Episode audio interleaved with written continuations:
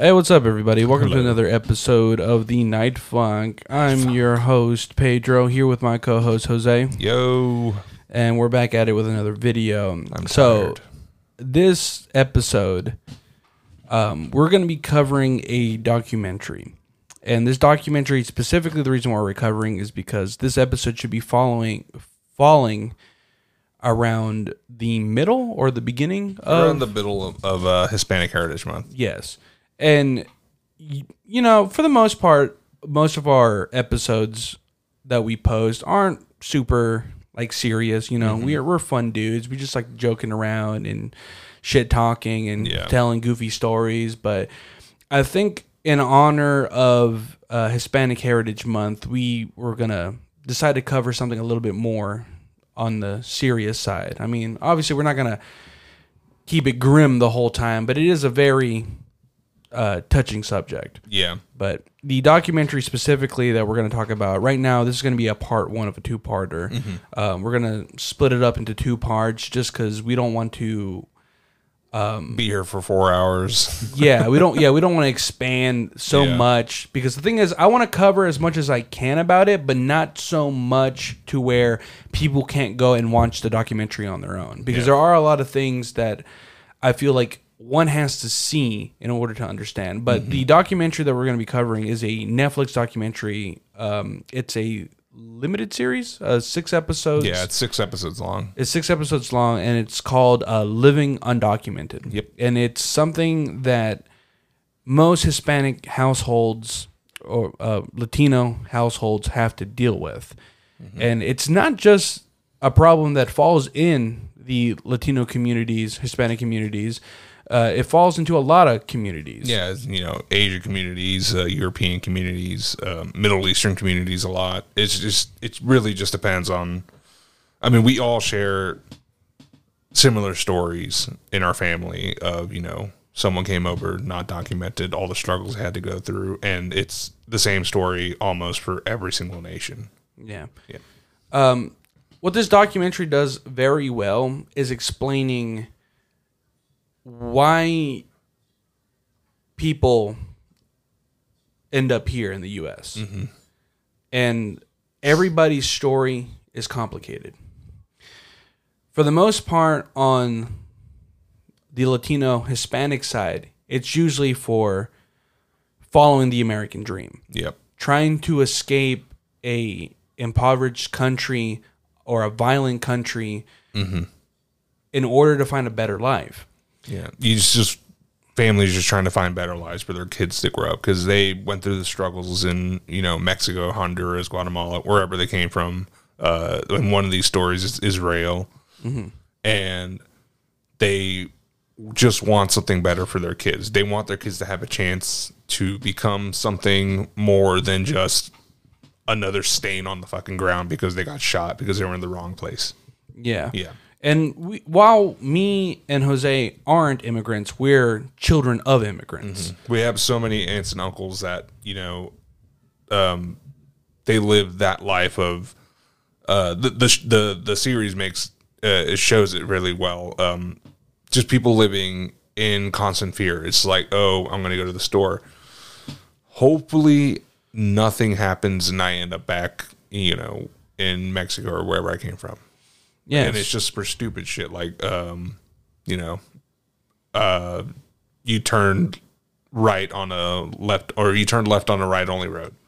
Yeah. you forgot to turn on your blinker. Just little things like that that you wouldn't really think of here in the us like oh i'm just going to get like a warning or maybe a small ticket. It's going to be an inconvenience and that. For these people it's my whole life will end if one tiny thing is off. Yeah. And it's just living in that constant fear that a lot of people don't understand. We don't fully understand that, but we know some of our family members do. Yeah. Yeah. I remember from jobs I've had in the past, I used to work with a lot of people who were living undocumented. They were working jobs uh, under some sketchy methods in order to be able to make by. And majority of the time that you would talk to these people, they'd tell you the same thing. They'd be like, "No, we miss home. Yeah. We love our home, but there's no opportunity. It's mm-hmm. either do or die. Mm-hmm. And in a lot of cases for these people, they don't have connections to make it over the border in a legal way. But but but it's not even that it's also difficult, but it's almost sometimes impossible. Yeah, the whole pro- immigration process, it's a broken system. It needs to be reformed. Something needs to change on that. It- also, there's there's also ridiculous. also not to mean to cut you off, but also um, these immigration like um, courts Mm-hmm. are fucking overfilled with cases. I think like at the time of the documentary, Mm-hmm. which I think this documentary came out in 2019. Yeah. They said that at that time they had over 800,000 pending cases. Um, and this was for cases, um, I think just for Central America alone. Yeah, it wasn't even all the case. It's just for those Latin countries, Yeah, which is ridiculous. And the thing they also kind of hammer home too is it wasn't like a lot of people are, you know, like, you know, I mean, when Trump became president, he fucked up everything. Like, honestly, everything got fucked up because of him, even more so than what it was. But all this stuff started happening back during Clinton, and then it went into George Bush, and then Obama, and it was just Clinton started just being Actually, you it know, even goes further. They've had problems with reforming immigration all the way back to Ronald Reagan. Yeah, well, Ronald Reagan's a piece of shit. Yeah, too. But the thing is, Apparently, uh, uh, Bush Senior, he was actually a lot better. I think if I remember right. Like he he, I remember I saw a a speech that he did, and he was like one of the few people that went up and said, "These people are humans. Like we can't do this to these people. We have to, you know, do what is written on the Statue of Liberty. You know, which I think around his era of presidency was when most of our um, parents were crossing over. yeah, I was like, because obviously my my uh, my mom was born in the states, as was your dad. Yeah. But uh, my father was Mm-hmm. undocumented until um, he was able to um, fix his um, his papers over here. yeah. And then my mom, she was able to get uh, a green card. Yeah. uh, which is very hard to get now. Yeah. Yeah, But the the thing was the thing is like you, it was a little lenient around that era, but after that it just got worse Yeah. and worse and worse with every following president. President, Yeah. like it really ramped up after Bill Clinton. It didn't really get better with the Bush administration, yeah. and With then the Bush administration, what also threw a huge wrench into that was 9-11. yeah, Yeah, we hear that with one of the stories that you hear on the first few episodes. Uh, it's a, the guy from Israel. He came over like in December, right after 9-11. yeah, December of two thousand and one. Yeah, it was not a good time to be, you know, semi, you know, yeah, but in his case, ethnic.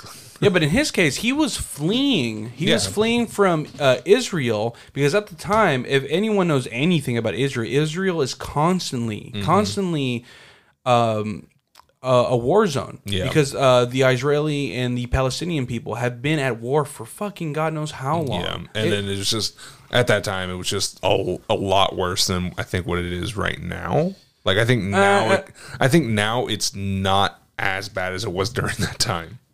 It's still bad. Oh yeah, it's still there. Yeah. It's definitely still there. I mean, they, they're still yeah. having to deal with like, um, I mean, they, they deal with bombings and missile strikes all the Mm-hmm. fucking time, and that that is that is completely different in the case of Me- of Mexico. Yeah, well, Or- Mexico or Central got to deal America. with uh, and even in Central America, the cartels, and then Yeah. just people like criminals. It Yeah. doesn't have to be necessarily a cartel, a corrupt government. Yeah, Uh, what was it? Venezuela just completely just said fuck everyone. Uh, what this past year? shit, th- they fucking said fuck to their own people. Yeah. like they the the, the they basically destroyed their Mm-hmm. own economy. Yeah, and it's just like that. That's what caused a huge migration of immigrants to come up. Which I think that actually had a lot to do whenever their their previous leader had passed away. After the new guys came into power, they basically fucked everything up. Yeah, God, I remember what was it? It was all over the news. I, I think I was in. What was his name? was still in high Wasn't his school. name like Hugo Chavez or some shit like that? Or No, that's oh no, no. I don't know. But yeah, I remember in the news there was um it was like the guy who was leading like some rebellion. I don't think it was Venezuela. I think I don't know where it was, but uh, he sent out like a video saying like we're here trying to be peaceful, trying to you know, you know, fix these things, but they're over here, they're gonna kill us, and it's him putting a video up like on like Facebook, and you hear like bombing and stuff, and then the video ends with him getting like fucking bombed. Because the government was just like fuck all y'all and killed them all. Meanwhile, and then Venezuela went as far as like they can't even fucking get exports. No. And their fucking economy is like fucking falling apart. Most people are living off barely any fucking Mm-hmm. food. And their money is basically worthless. Yeah. And it's funny, uh, a video had gotten leaked of their leader at the time where he was saying, like, we just have to be smart about rationing our food and rationing resources. And they forgot to cut off the camera, but he fucking picks up a plate of food under from under the table and he just starts he starts stuffing his face. I think he was eating like a donut. Like Wow. meanwhile his people are like fucking Yeah, starving. seriously, and then that's that again. That's why there's just such a huge migration people coming up uh, all across Mexico. There's huge tent cities because uh, what was it? Uh, policies that Trump put in. The whole there's a zero toler- tolerance policy. Before it started with Clinton, he made it a little harder, but it wasn't as bad as this. Um, you know, if you're caught, of course, doing a committing a crime or you know doing something illegal, your status is revoked. You get sent back, and you have it's a it's kind of like um what do they call it? It's ten years. Uh, it's a ten year period. You cannot come back to the U.S. within those ten years.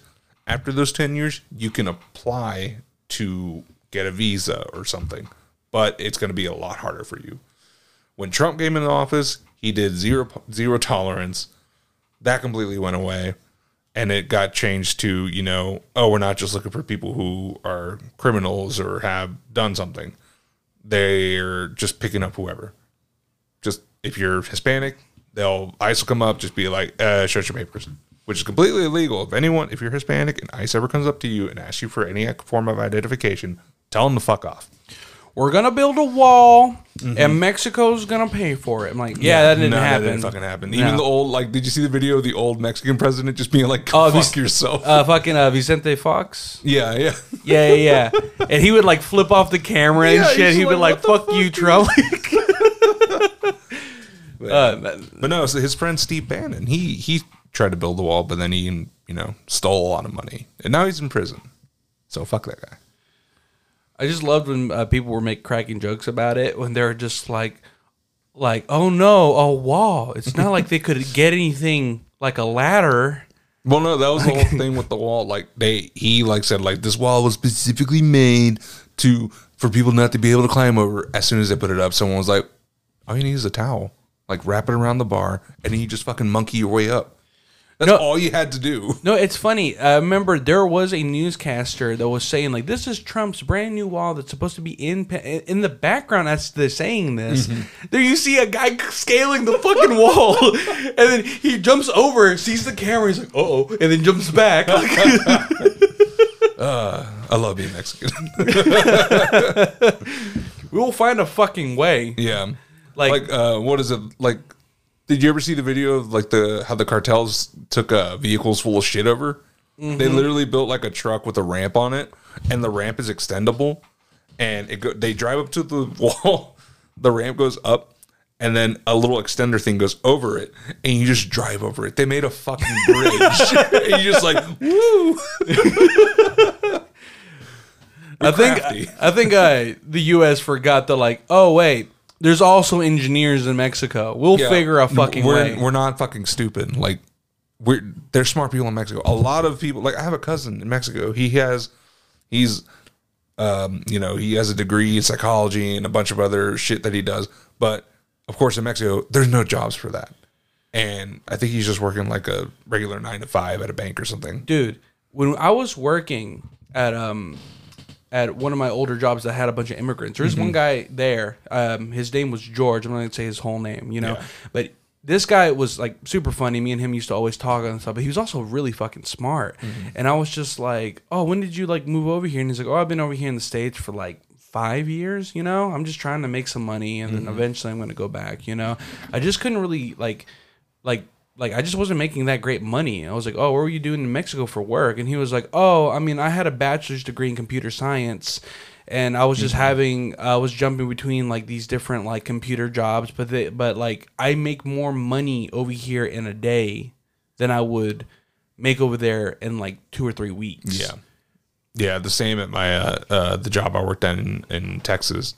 Uh, this um, this lady she came over and she started working there. You know, she had a like a work visa and everything like that, so she started working in production.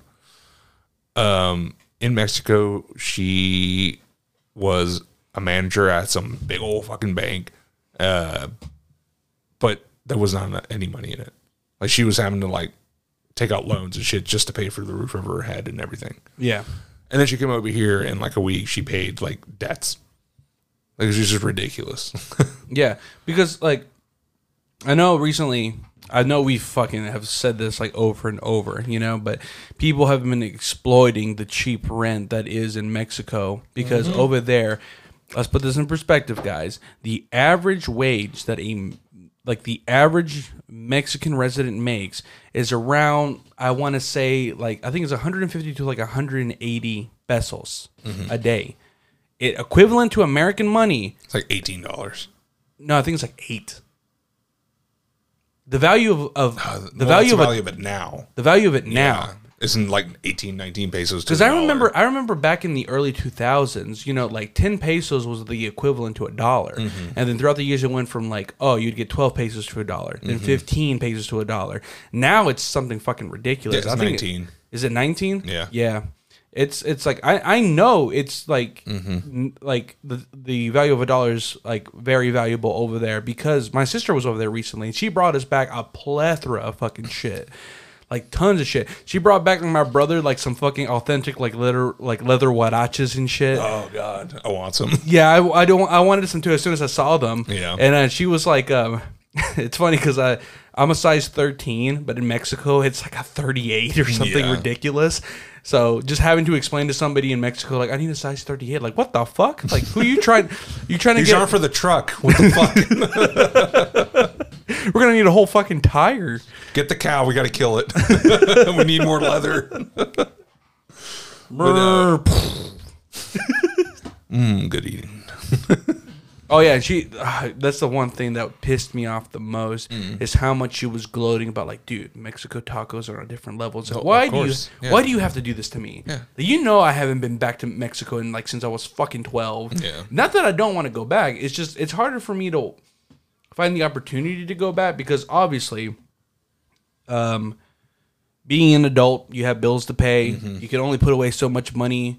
Like you know, gotta pay bills Yeah. pay for you know the wife's the wife's tuition and shit like that mm-hmm. and you know it, it's hard to be able to take a vacation without like being worried about your you know financial situation but think about that that that's a common worry for most Americans. Now imagine if you live in a country where you're only making eight dollars a fucking day. So what do you think? I'm like, okay, well if I go up, if I go a country up, I can be making at like at least I think like most I um I know in that documentary one of the workers that they talk about right the un the Honduran when he was working Mm-hmm. Yeah, yeah. construction right he said on average he was making about a hundred dollars a day Yeah. now a hundred dollars a day in America is really not that much No. money you know um Because you got to think about it like in construction, you know, maybe you work five days. yeah Maybe you get the weekends off. So that's 500 bucks for the week. But what if it rains? Mm-hmm. You're not going to get paid that day or however long it rains. Mm-hmm. Or, you know, they might not need you that day. It, it's just one of those jobs that it's, it's, you know, it's the fucking going to Home Depot and picking up guys, throwing them in the back of the truck. If you don't get picked, you don't get paid. Now, this documentary also put this in perspective. Mm-hmm. They said, on average, the only way that you can get over the border legally mm-hmm. is you have to have some form of either relative sponsorship or mm-hmm. sponsorship through a company. Yep. Now, tell me, does it sound like America is ever going to try to outsource talent from Mexico, it's not going to happen as often as you think. Because one, they're mm-hmm. going to need English speaking people to cover these jobs. There are plenty of smart people, but not everyone's going to know the language. Yeah. And then on top of that, why would they why would they outsource talent when they're just going to move the fucking companies over there? Yeah, it's way Oh. cheaper to move it down there. There's in in Matamoros. There's a, I don't, I can't, I. It's either Ford or a Chevy uh, factory down there. Don't they also have like a Nabisco? Yeah, Like for like Oreos? Fuck ton of factories over there. yeah. And then it's crazy because uh, a lot of uh, Americans are starting to move down there. Yeah. I was looking at Google Maps today. There are there's an HEB down there now, uh, Popeyes, McDonald's. I mean, there's already McDonald's. Well, I feel that's like just that. that's just influence from Texas, isn't it? yes and no because there's a lot of like a lot of these businesses they're um in english they're american businesses being run in mexico and it's like mom and pop like stores of selling clothes Yeah. which you know no one's gonna fucking buy the clothes in there because clothes is expensive in mexico and like i have an aunt she whenever we would go to mexico we would just take her all of our clothes that we didn't wear anymore Yeah. uh, that or that we grew out of, and we would give it to her. She would clean it, sew up anything if needed, and then she would sell it at a really cheap price. So the kids there have fucking clothes, Yeah. and then she would also do so that way it helps her and it helps the people. Say they needed like a pair of shoes. Uh, my sister used to work at uh, at Converse. Every single year when we would go to Mexico, she would literally clear out the clearance section and just buy every single pair of Converse she can Yeah. fill up like four or five totes of Converses, and we'll take them to Mexico. And my aunt would be you do like a layaway program, but uh, she would be like, "All right, so just pay me this now, pay me this now," and then you just keep coming back, and when- she'll have a little docket, and then oh, you paid off the shoes, here you go, there you go, and is and then if they she knew if she knew they couldn't pay the shoes off, she would be like, um. I'll mark the price down to you know fucking ten pesos, which is like a dollar for Converses. Yeah. yeah, and then the people will have you know a pair of shoes that they will wear until they rot off their feet. In some in some in some uh, countries, like the economy is so fucked. Yeah, Like I remember a few years back. Um, I'm not gonna mention any names, but um, my um, one of our cousins, her baby daddy got deported. He got deported back to El Salvador, and um, while he was down there, you know, he was trying to keep contact with her, obviously to talk to the kids, because like he was just ripped from his fucking family. Even though like they weren't together, he still didn't have access. Like you had even less access to see his own fucking kids. Yeah. And then after after like a few months of him being down there, he finally was able to find a way to get some internet access, mm-hmm. right? And then, you know, he sent some photos and the first thing you notice is that he he was a hefty dude. Mm-hmm. Skinny as fuck yeah, because there's no fucking food. Mm-hmm. Like he's he he told me like he told us that the main way that he was surviving was through fishing. They were they were like every every day after working long hours doing some fucking like remote. I think they were just doing like like um I don't know. I think they were like digging up like concrete or dirt for like land like you know like people Yeah, need yeah, yeah. dirt for like businesses and shit whatever. Um that was his job, just shoveling fucking dirt for like 12 hours a day. Jesus. And then after that, he would still have to go home and then hit the fucking lake to fish for some food. Mm-hmm. And that's how he was surviving. And then he had sent a photo of the of uh of his feet. His feet were all torn up because he didn't have any shoes. He was working in sandals. So her, her obviously being concerned, she was mm-hmm. like, "Here, I'm going to send you a little bit of money so you can get some groceries. I'm going to send you some money for some shoes, right?" Mm-hmm. And she had specifically sent him like forty dollars, forty dollars for some new shoes. You know, and you're thinking, "Okay, that should get you some decent shoes." And he's like, "Oh, this is awesome. I'm going to go buy me some Fila's." You know, because I know that place that has some decent shoes yeah, uh, he sent a photo of the shoes. These shoes were ripped. They had holes in them. Mm. He spent the full forty. That's how expensive the fucking clothes was over there. yeah, Like there was no access. like there's no access to good anything. And then on top of that, El Salvador is riddled with MS-13. Yep. God forbid that he would ever get caught in the wrong fucking place at the wrong time. Mm-hmm. He will get extorted or he will get murdered. Or they find out that someone sent him money. And also, here's a here's Yeah. here's another thing. Here's another th- yeah that that too. But here's the other thing too. Here's the here's the fucking catch. If they ever find out that he has a tattoo, because any form of tattoo is immediately association to a gang. And Oh. and if the police see any form of ink on your skin, oh guess what? You're gonna be interrogated. You're gonna be thrown in a fucking cell and you're gonna be interrogated because they're gonna think you're a part of some kind of gang group. Damn. But also, let's let's let's go back to the subject of like why is it so difficult to cross over? Well, one, there's not enough fucking like there's not enough immigration reform to help people across to come work here to begin with. Now, earlier I had talked about like the only like one of the methods you can come over is by having some form of sponsorship, Yeah. right? Either through a business or through a family member, a family member that's already up here working legally, right? Or if you have like I guess um It's lo- any family, really. yeah, any Yeah. any family that either lives up here, um, that was that that was born here, or or possibly who, who crossed over legally Mm-hmm. um, before they did, and um, if you do have a sponsor, the wait list minimum is two years. Worse than that. What are you talking about? No, no, that's what I'm saying. That's like Yeah. that, like that, like that is like best case scenario is a two year wait. If you don't at all, your case can be pending for over ten. Yeah. I mean, remember I mean, this was, at a- the time of like this is what the documentary had said. Yeah. It's probably even fucking worse now. was it was earlier this year I saw it was a, a post someone did on Facebook. It was shared all over the place. Um, it was um, a woman talking about like, oh, so you know, my dad, um, you know, he's a citizen, and he tried to, or he became a citizen, and he was trying to get uh, his brother's paperwork all sorted out and everything. And they sent us a letter today saying that, hey, your brother's paperwork has been approved. Um, he'll be able to come to the U.S. to go through the process to become a citizen.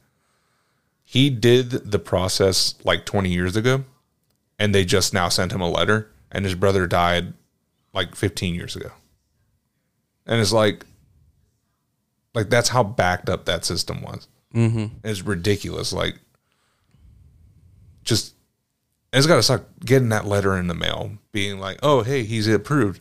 It's like he's been fucking dead. Like would have been better if you fucking sent me this like a like a year after at least maybe but you know whatever. Yeah, and not everybody's case is the same, especially when it comes to crossing over illegally. Some people go through the fucking risk of having to go about like crazy methods to make it even to America.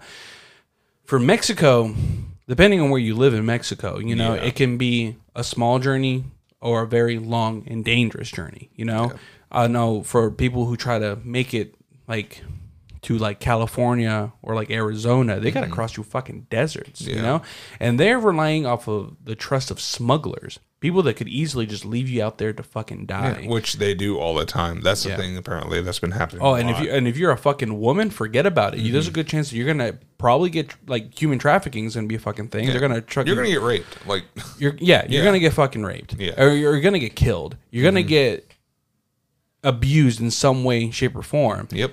And um, and on top of that, obviously extorted. On top of that. yeah. There's been like stories in the news of police finding 18 wheeler like uh, trailers full of dead bodies, and just because the cartels or smugglers, whoever, take them over, they're packed in the back. It's searing hot outside. It's in the desert. They already have the money. They just drop the trailer off and leave. Yeah. Lock the door from outside so that you can't get out. Just leave them there. Everyone dies. Yeah. Just leave them there to die. Or you know, even when they're crossing you through the desert, um, they'll demand the money up front. They'll have a gun in hand as soon as they have the money. Gotcha. You're done. Now, in the documentary on Living Undocumented, there were one of the stories is following a um, immigrant from Honduras, right? I think his name was Luis. Mm-hmm. Yeah, Luis. Yeah, and his story was basically like you know he was a young kid in Honduras, but there was no opportunity, and he decided to chase after the American dream. You know, Eh, but I think he was what, like 15 when he came over. Yeah, he was like 15. But Yeah. the thing is, he went through the journey of coming over illegally. And for people who live in Honduras, Mm-hmm. oh my God. Okay, so I remember back in the day, you know, my dad used to always watch like those fucking like r- crazy like um Mexican movies. Mexican movies, Yeah, yeah. right? And there's one movie that used to have a, a really catchy song to it, right? Mm-hmm. And it was also the title of the movie, but it was called it was called Tres veces mojado, Mm-hmm. three times wet, which means somebody who's crossed three borders to make it Mm-hmm. to America. And this movie, this movie was fucking like, like it talked about what the fuck they went through, you know. So they're having to cross through. I think it's like Honduras, El Salvador, and then uh, so they're cover- they're going through the border of Honduras into El Salvador, El Salvador into Mexico, and then Mexico into the U.S. Mm-hmm. Yep. So that's three borders right Yeah. there. And then they're having to go like, you know, walking or they maybe they catch a ride with the bus and then they have to hop a train and ride the top of the train all the way to Mexico and and then once they get to Mexico they have to trek their way through fucking Mexico, which is a pretty big place. And then they get to the river and then that's when they have to figure out how they're going to cross there. But here's the thing: it's not. It's it's also even more fucking hard for them to make it here Mm-hmm. because remember, it's not just the U.S. border contr- uh, border control. They have to worry about the other countries' border controls Yep. too because they have to make sure that the people aren't coming through, obviously smuggling drugs and shit like that Yeah. too. So they have to go through fucking three different border controls Mm-hmm. in order to the, to to make it um, even to the U.S. And a lot of them have to jump on like the rail systems, the train systems, right? Yeah. And some of them are on that train for fucking days, weeks, Mm-hmm. sometimes a month. You know. And he even talked about there would be story. Like he said, there's stories where a lot of these guys, what they do is like they get on top of these trains, they hang on for as long as they can, and eventually they just get tired and they fucking lose their grip and they go flying off the fucking train. And next thing you know, they're getting ran over by the goddamn train. He said Yeah. he like, I remember, I think uh, he specifically had said like, I remember there'd be times where we'd be sleeping and you'd just hear somebody yell like screaming Mm-hmm. because they fell. They were sleeping and they rolled in their sleep and they fell off that train and they were immediately just like butchered by the rails. And then, like, a part of my brain went back to thinking because I had a few friends that did it, and I was like, cool, y'all are living your life, whatever. But then, like, watching this, like, you know, them getting on the trains to the, you know, escape where they're they're from to get to somewhere better because you know, if they stay, they're fucking dead. Are you talking about friends that hopped the train? Yeah. Like uh I had a few friends uh like they it's such like a it's it's such a The fuck? Did you hang out with hobos? Like, no, so it's just such a like literally just such a white thing to do. So what they would do it was this it was just a few friends like you know they were like well we don't conform to society and all this other stuff and you know we just want to live free and you know let let live and all this other shit. So they would hop trains and ride them wherever they go. And I'm like cool but how privileged are you that you can hop a train and then come back and be okay? Like they and and it's like you they hop a train and they're on there they're eating like cans of beans and they have their backpacks and one someone brought a fucking banjo and they're you know just making this glamorous life of living like a hobo and they're walking through towns being all sneaky and and then they'll like in the middle of the woods they'll get off in the trains and they'll have like these little like like communities that people will set up again it's all these like fucking white kids with dreadlocks and you know fucking you know being like the system man they're just keeping me down it's like no what's keeping you down is you're hopping these fucking trains and not you know like building yourself up I'm gonna go ahead and say it. I'm gonna go ahead and say it. say it Hippies are fucking stupid. yeah The free love movement that happened in the 60s were the same generation that went on to grow up and put in the most oppressive fucking laws in history. Why? Because what happened during the free love movement is a lot of people got their fucking hearts broken, and then they end up r- realizing that a lot of the crazy fucking like weird drug experiments and sex shit that they did mm-hmm. put a instilled fear that their children would do the same. So they end up doing the most oppressive shit possible to prevent that from happening. Yeah. The free love movement was a waste of fucking time, and it was culturally backwards on what it actually accomplished. yeah yeah hippies fucking suck But uh, yeah, the whole like Also, if the you're whole white and you have dreadlocks, you're trash. you probably smell bad too. yeah. Yeah.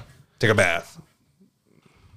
Unless you're, you know, no, not even. Like if it's, eh, it just looks weird. We're gonna piss a lot of people off. I don't give a fuck, man. a friend of mine had dreadlocks, and I was like, really? like they're cool, but I'm sorry. I'm sorry, girl. You're not a free spirit. You're just mentally ill and own candles. ooh, I'm unstable. but yeah, and then just like, Do you oh, like God. my mandala? Like, No, I don't. Get the fuck away from me with your astrology bullshit. And the- the thing, oh god, like we're going on a tangent a little bit, but on TikTok, there's I'm it's starting to it just knows like I want to be mad at people. so it's starting to send me these things. Like there's like it was in fucking Arizona or New Mexico. There are like some canyon and it's sunset. It's really pretty.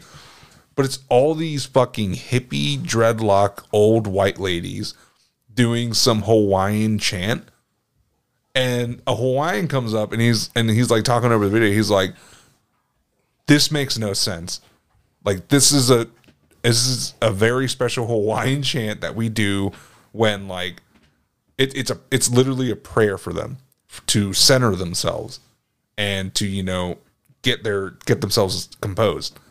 And these ladies are doing it at like a fucking cliff, like overlooking just bullshit, being like, "Oh what the ta cha ya pa. And it's like they're not even saying it right or whatever. And they have like little drums, and the Hawaiians are like, "We don't use little drums like that." And then they have like a little gong bell, and they're like, "Yeah, we don't use that either." like, what the fuck are y'all doing?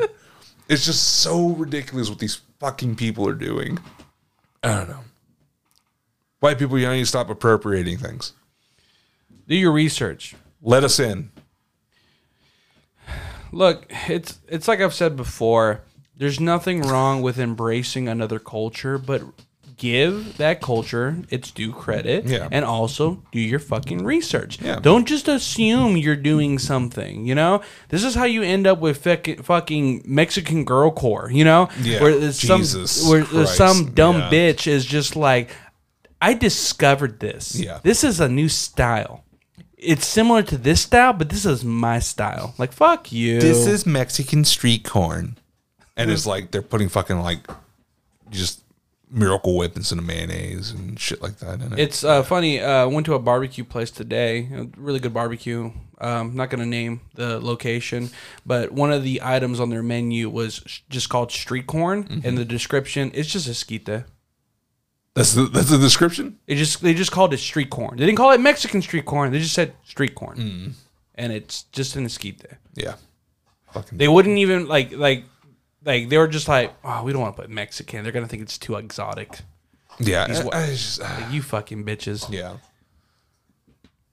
It just it hurts my whole it hurts my whole heart when I see white people just destroying traditional foods.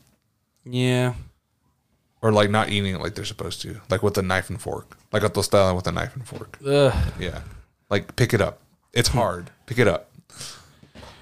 But yeah, um going back to this immigration stuff. We're to uh, Also, this is another how we cope. But this is how we cope with This this is how hard we stuff. cope. We we we we joke around that way we lighten the thing, but it's still there. You know who fucking love embracing Mexican culture? Black people. Black people embrace Mexican Yeah. culture like hell. Like fucking Snoop Dogg. Oh hell yeah. I remember like they were like, why what do you listen why do you listen to Mexican music? And he's like, Gangsters recognize gangsters. Yeah, shit, yeah, man. I was like, hell yeah. Like that hundred percent. Yeah, it's you know, it's He's an honorary Mexican. Yeah, people. It's people who've had a hard time. You know, embrace other people who had hard times. Yeah. Like with, Like, Black people love birria. It's just it's just the fucking smoked smoked meat. It's funny. Most of them like it more than I do. I'm like, it's okay. I love it. I think it's all right. Yeah. I mean, I, I love the que- uh, quesadillas, the fucking like. Oh yeah, yeah, that, that that's shit's fine. But it, it- it's like the broth is what's what makes it. The meat itself is kind of like, eh, it's okay. Like I'm just like, you know, uh, it's like there's other dishes that I have a more preference to. It's not bad. I enjoy it. You know, um, but you know that's besides the point. Um, yeah, but yeah, going back to fucking uh, Luis over here. Um, yeah, his whole story, him coming to America. n- n- They're living in like a hotel. Like it's him. he met some girl, uh, another Hispanic woman, another Honduran woman. She was up here illegally too. She had a kid already with another guy, but they hit it off and they decided like let's get together. And he was treating like her child as if it was his Yeah, child too. and he was say it. He said it too. He was like, "This is my son. Like I like yes, I know it's another man's son, but no, he is my son now." But the thing was, crazy. uh, this expands later. Uh, not to uh, spoil the third episode for you, because Mm-hmm. I know you only went like two episodes in, while I went 3 But um, uh, one of the things that she's more scared of Mm-hmm. is that.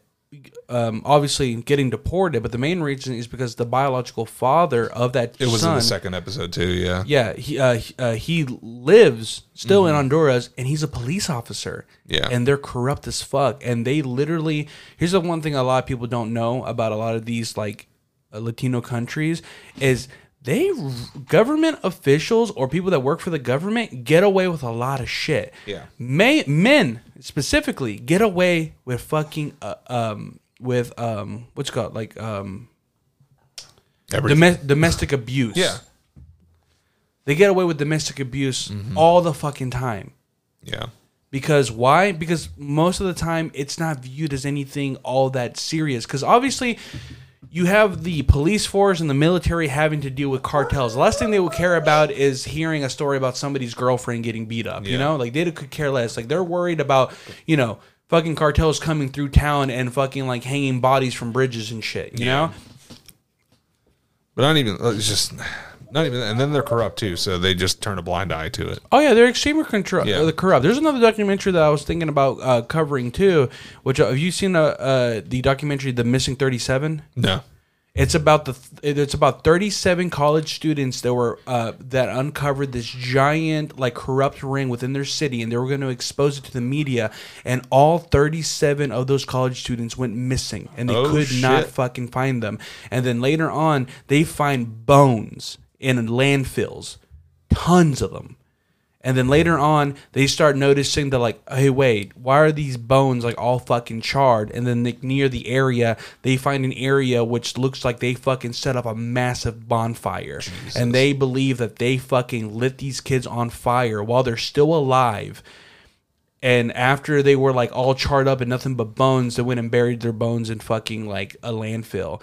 And it's still being investigated to this day. And all because they were ready to go to the media to expose one of the biggest corrupt systems in their like local um, city government. This was a city official. well now it's a Netflix series. Yeah, yeah. I mean, I want to go more into depth with that, but that's for a later episode. But Yeah. that's just the kind of shit that people deal with in these other uh, uh, Yeah. in the in um, So I guess Mexico or like all these Latin states and or countries and the U.S. aren't so different. Yeah, with all the corruption and bullshit. yeah. But the thing is, it's a lot. It's a lot Like- more in the open in Mexico. Oh yeah, it's it's a it's a known fact, you know. Like I remember, uh, God, a cousin of mine. He's always in the wrong place at the wrong time. Which cousin? Uh, he's in Mexico. It's my Oh. mom's side. For a second, I thought you were gonna bring up another like crazy like uh, Tomas story. No, not him. Okay. Um, but it was one time he was um. So he was at school, and you know it was like cool. They're all fucking around, just being shitheads at school and everything. And um, they see a bunch of cars just come up and start like blocking off the entrances, and they're like, "Oh shit, what's happening?" Uh, apparently, some kid at the school that he knew uh, was mouthing off online about one of the cartel higher ups. So they came to the school to find this kid, and they held the entire school hostage until they found this kid. They never found the kid because a teacher uh, risked his life, threw the kid in the back of his car, like in the trunk, and drove away. So you know he saved the kid's fucking life. I don't. Know, he's probably dead by now. Um, so they held everyone there, just like had them all sitting on the floor, guys with all their you know rifles and everything all around them. And this guy just comes out, the one he was mouthing off, has fucking like coke smeared across his nose and shit. And he's all bug eyed. He's like, if you don't fucking tell me where this motherfucker is, I'm gonna take all of you and kill you all. And my cousin's like, oh shit. And he looks down like, I don't want to make eye contact with anyone. And the first person this guy points at with this gun, he's like, You, back of the truck. He pointed at my cousin and he was like, Ah, shit.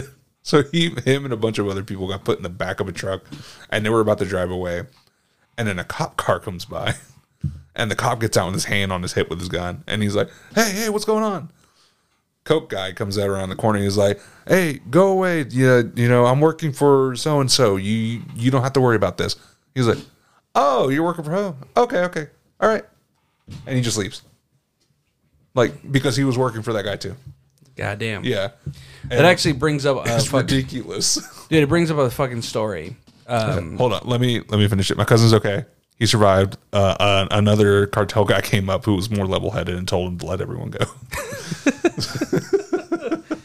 Jesus Christ. Yeah. So let me describe where my dad is from. Mm-hmm. So most of our family's from Matamoros, Yeah. right? It's a crazy fucking city. it is. It's fucking wild over there. Yeah. My dad, his area wasn't as crazy, Mm-hmm. but it still had a lot of crazy shit going on. You know, Okay. every like Mexico, small like Mexico City Mm. does that. You know, his town was, it's a pretty bigger town now, but my dad is originally from China, Nuevo Leon, which is where he got his nickname Chino from. Okay. Because I always thought it was because he had curly hair. I thought you because know- he had like squinty eyes Oh well, I don't know. I, I really don't. It could it could have come from anywhere. from all three. Yeah, but China is located, and yes, it does translate over to China. Mm-hmm. But um, China is located about I want to say like forty five minutes to an hour, maybe an hour and a half away from like Monterrey, Mexico, the mm-hmm. capital of of Nuevo Leon, right? Mm-hmm. And the one of the last times that I visited was around the time that I was 11 or 12, right? And I remember specifically at the time meeting a lot of family members I've uh, like hadn't seen for a long time, yeah. and then also meeting new family members. You know, I remember meeting this one guy specifically. I don't remember his name, but he was a wild cat, right? And um, he was engaged to one of my cousins in Mexico. You know, they're going to be getting married in the upcoming like year, right? And one day in the afternoon, I had I wasn't doing anything. My mom uh, was taking care of my brothers because you know they're a lot younger. And my dad was fixing on like you know he was I think he was heading to the farm that day because he was gonna buy some goats for like a for a for um like a barbecue, right? Because you go over there, you they straight up were like, I saw that go get slaughtered. It was horrifying. I've seen so many pigs get fucking killed. Oh, I don't, I, I don't even try to think about it, man. Yeah. But I, I get it. It's, uh, it's, Mm, it, it's, so good. it's a normal thing over Yeah. there, you know. But um, nonetheless, he was like, "Hey, you want to come roll with me and your cousin, like through town? We're just gonna go stop at a, a few places, just pick up some stuff, right?" I was like? I was 12. and I was like, oh, I'm going to be with my older cousin, right? My older cousin was like 15. And uh and he was probably the one that was engaged to my cousin was probably around like early 20s. Like Okay. like he was probably like 22, 23 or whatever. But you know, he was whatever. He was just like, "Yeah, come along with me." We jump in his car and we're driving through town. They stop at an OXXO, right? Oxo. Oxel, and um, they end up buying a 12 pack of beer.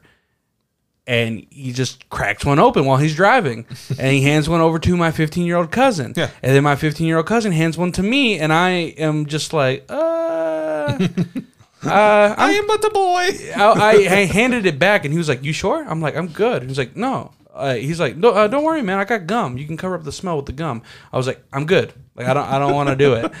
And he was like, "Okay, I'm just wondering, right?" And uh, like, "All right, I did not know that this guy that was in with apparently he ran with some heavy hitters. And I don't know what who he was associated with it. I don't know anything about like who the Yeah, yeah. the main fucking like crazy motherfuckers that like run down there. Like I don't know if it's cartel or local gang based, right? But we we pass by a police station with a bunch of like you know the trucks with the fucking like armored mm-hmm. backs and shit, right? And he's like, "Oh, I know that guy. He fucking hits a really hard U-turn, goes back, drives up into the parking lot of the police station and starts doing donuts." Like burning tires, and I'm in the back, like we're going to jail. I'm only 12. And then one of the one of the cops comes over, and as soon as he stops doing donuts, he tells him to roll the window down, and he pops his head through the window, and he's like, "Dude, you're gonna get me in trouble. Get the fuck out of here." and, and he's like, "I was like, I'll talk to you later, all right?" And he's like, "All right, whatever, later." And he just heads out. And I had shit myself so fucking hard. I was fucking terrified. I was like, I'm dealing with some wild fucking dudes. And sure enough, he's probably like five beers in as he's driving, and then finally we make it back home. I was like, I'm never riding along with this motherfucker ever again. But sure enough, a few years late, a few um, years passed by, and uh, he died. Oh, fun.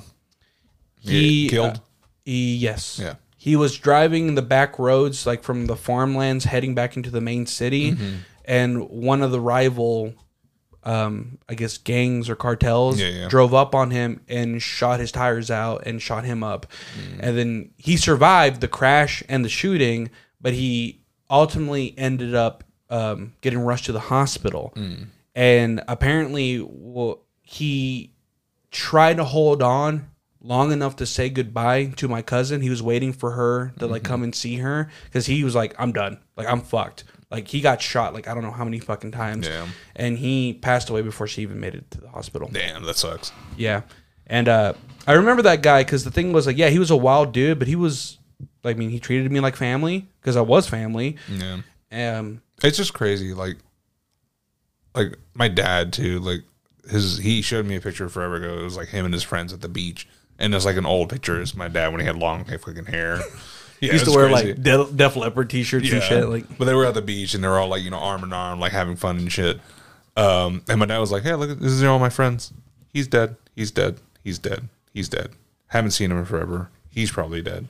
He's dead. He's dead." And I'm like, Jesus Christ! And it's because they all used to run that shit. yeah, and that's the thing. Like in these countries, that's That's an easy way to get money. Well, not easy, but it's a way to get a good bit of money. but it's sometimes your only options. Yeah. Because the thing is, like, I'll put my dad's life in perspective. Mm-hmm. Like, because my dad did a lot of questionable shit, you know, later in life. Obviously, he walked out on us and shit like that. But I understand that he was a troubled man of what he lived through. He ran away from home at 13 because his dad used to beat the living shit out of him. Beat him so bad that even his the mom suggested you should go because he's gonna fucking kill you from all these beatings. And I met my grandfather the times I went to Mexico, but by, by that time he was already fucking withered away. Like he could barely fucking see straight. And like I, I'm and uh, and obviously at that age, like he's got no choice but to calm down, you know.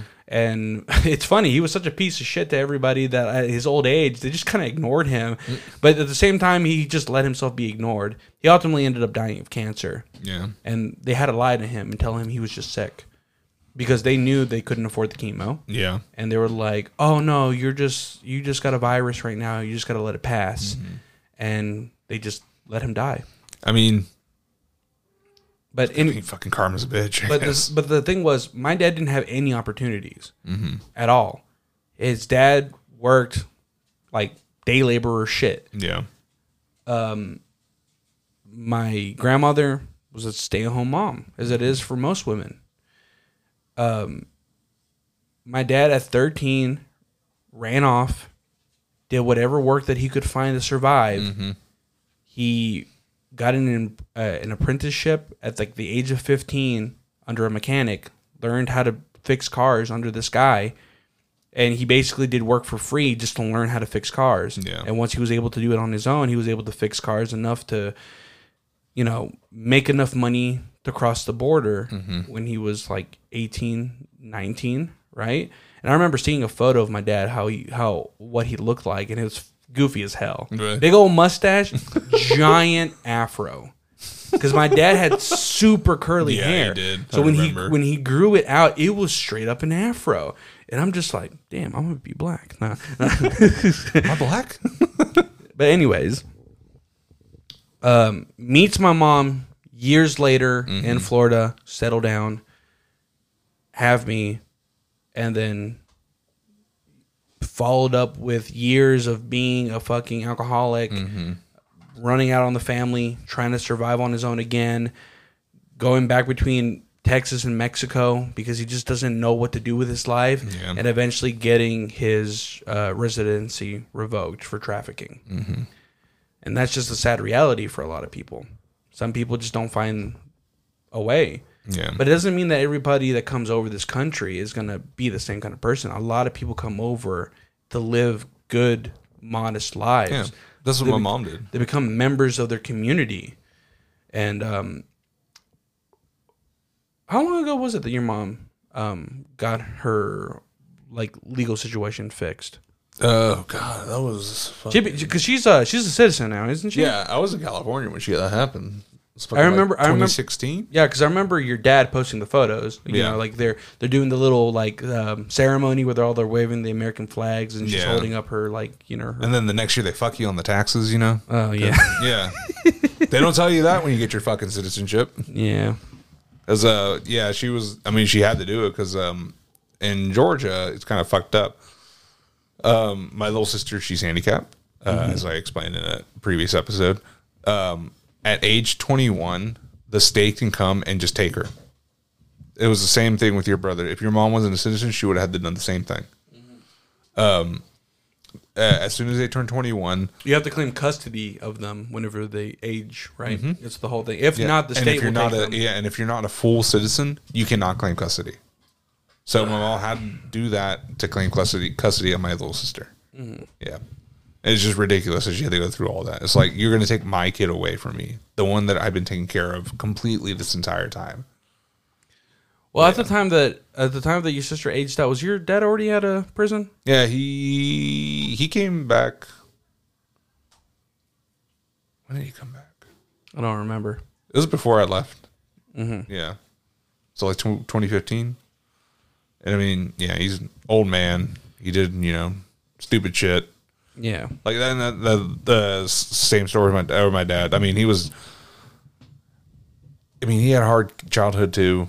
Um, but I mean, from what I hear from my mom and from everyone, my dad was just a fucking like shithead. Um, Yeah. always like getting into fights and. Uh, he would skip school. He got his GED when he was in prison. Yeah, because he never finished school. but but just think about that in the in the case of most people who grow up in America. Yeah. Some of us are just wild kids, Yeah. you know, and we do wild shit when we're young. I have tons of stories of like the early years of like Yeah. me uh, at the end of high school and the the years like straight out of high school where I was just doing some stupid shit. I was Yeah. doing stupid like who doesn't do stupid shit? But But we're not selling drugs. yeah, yeah, Yeah. yeah. Uh, That we're was- that doing was a big- drugs. Yeah. I, f- I mean, not anything hard. No. It was weed. Well, oh yeah. yeah. I never, I never fucked with anything else. I mean, fuck that. I mean, yeah, I, I, I did drink when I was underage a few times, but I mean, who the fuck doesn't do that? That's just a common like, that is like the um. This is the South. Well, um, no, that's just like the teenage American experience. Yeah. doing things you're not supposed to do because you get a kick out of doing things that are like you know taboo. Meanwhile, in Mexico, your 15 year old cousin's handing you a fucking beer when you're a beer and you're 12. Yeah, yeah. But yeah, like, I mean, here, what was it? What's crazy is he already had pre-cut limes. I don't know where the fuck he got those. Probably from the store because they'll do that. yeah. Oh my God. I, hey, fool, let me get some limes. Yeah. Like- that's what that was my favorite part whenever we go to Mexico. So if we go to the store and to buy beers and stuff, like little kid would be walking by, like, "Hey, come here. What? I'll give you some money if you go and buy the beers for me. I don't want to get out of my car." And kid's like, "Okay." They'll walk in, they'll come back out with like a thirty pack of beers and throw them in the back of your car, and you just give them a few pesos. Also, Mexico's ahead of the game when it comes to recycling because I remember back in the day, yeah. you had a fucking like um, you had to pay extra to buy like the A full the, no the full like crate of sodas, right? But you'd get a discount if you brought back the glasses. Mm-hmm. Yeah. and so you kind of had like a way because you um. It's a it's a way of recycling Yeah. glass, and I don't understand why America has never implemented that. But then I realized, oh wait, America's full of a bunch of lazy fucks who don't want to recycle. No. Like they're like, oh, I gotta go. I gotta go back to the grocery store with my fucking bottles. Do you know? Do you know how many times I had to go back to the trash can and pick out my fucking bottle? Because we grew up in the fucking U.S. and we go down there and I'll finish my Coke, throw it in the trash, and my cousins are like, "What the fuck are you doing?" I had a actually. It's it's funny. This is this is so fucking stupid. This is a, it's a dumb story, but one time when we were in Mexico, right, mm-hmm. my dad had picked up this random like dude who just walked around town with a guitar. Apparently, he was like a a guy who just serenade parties, right? Okay. And he was an old fuck, like super like goofy as hell, right? And he was like, "Hey, come with us to the um, uh, to this barbecue, right? We're about to like, you know, we're about to kill some like goats. We're about to have like um like a big old thing, right?" Yeah. And the guy's like, "Sure, why not?" And while he was there, he was just like, "Can I get a coke?" He's like, "Oh yeah, we could get you a coke." And he said, "But it's got to be diet. I'm diabetic." And we were like, "Oh fuck!" And we like they looked over there, and they were like, all the cokes were just normal cokes, right? And we're like, "Oh fuck, what do we do?" And they uh, they found an old diet coke bottle, a glass one, and then just put normal coke That's in it, fucked up. and they gave it to him, and he drank it, and he's just like, "Damn, this coke's good." oh god. And then the thing and then they kept fucking with him because they were just like uh uh because you know he obviously just had like a wooden guitar right? So um they would ask him to play shit that he couldn't play. Like oh, it was so fucking stupid. I forgot what they were saying. They were um because obviously he's like, "Do you want me to play some Vicente? Do you Yeah, want me to play some corridos and shit like that?" And uh, they were like, "Play Kumbia Kings," and they're just like, he was like, "Huh?" And he was just like, "You know, Kumbia Kings, play the chocolate song." I'm like. Jesus Christ. he was- Stupid. Poor guy. I hope y'all give him money. oh no, they, they paid him, of course, good, good. of course. Like, yeah. And then of course they fed him and shit like that. Yeah. But But go like to last thing I'll say about the cokes in Mexico. Always go for the bottles that have scratches all over them, Mm. or like the coke is almost rubbed out, because that's that bottle has. It's like wine. It has. It's aged. The glass is aged, so Mm. it gives the coke a better taste. if it's a brand new bottle, put that shit to the back, rotate it, and get a, get an old bottle. ah, dude. Yeah. I still have a few of those like sodas from Mexico, Ah, that was so fucking good. dude. Every time I, My stomach I- hurt so bad afterwards. Oh yeah, they, they hit. I drank one earlier, and immediately after, I was like, I think I need to lay down. Like I felt my blood pressure go up. But oh, the thing was, like, they're so fucking Yeah, good. It's because all that is pure, like That's cane corn. sugar, No, yeah, it's cane sugar. Yeah, pure cane sugar, and like the thing is, like, I think it's perfectly sweetened. Mm-hmm. It's not overbearing. It's not like drinking a fucking Mountain Dew. Yeah, it doesn't have that artificial taste to it. Also, I think the carbonation's right on point too. Because the thing is, Mm-hmm. It's like, kind of flat, it's- but not. Yeah, Yeah. it's almost like it's like a soda, but also if it was like a ju- juice. Your dog's chasing its tail. She wants attention. That's why oh, sweet, sweet pup. Anyways, I just poked her in the eye. Just, "Ah, I love you.